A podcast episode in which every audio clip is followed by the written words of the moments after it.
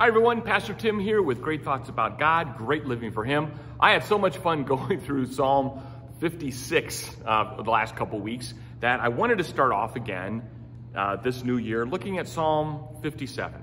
And I want to read just the first verse, and I want it to be an encouragement to you. I want it to uplift you and turn it into one of those quick 10, 15 second uh, popcorn prayers. Here's the verse. This is again David.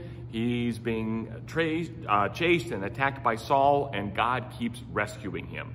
And this is David's response his prayer, his song of praise to God.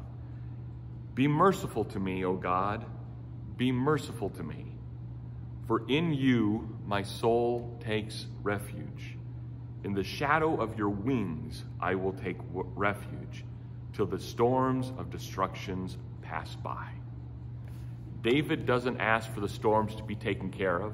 He doesn't ask for the storms to be lessened, and he doesn't ask for the storms to be quieter. He just simply asks God, protect me through these. Just hide me under your wings. Hold me under the strength of your arms. Protect me in your hands. That's David's prayer. And may that be your prayer as well as you think about him the rest of this day. Until next time, bye.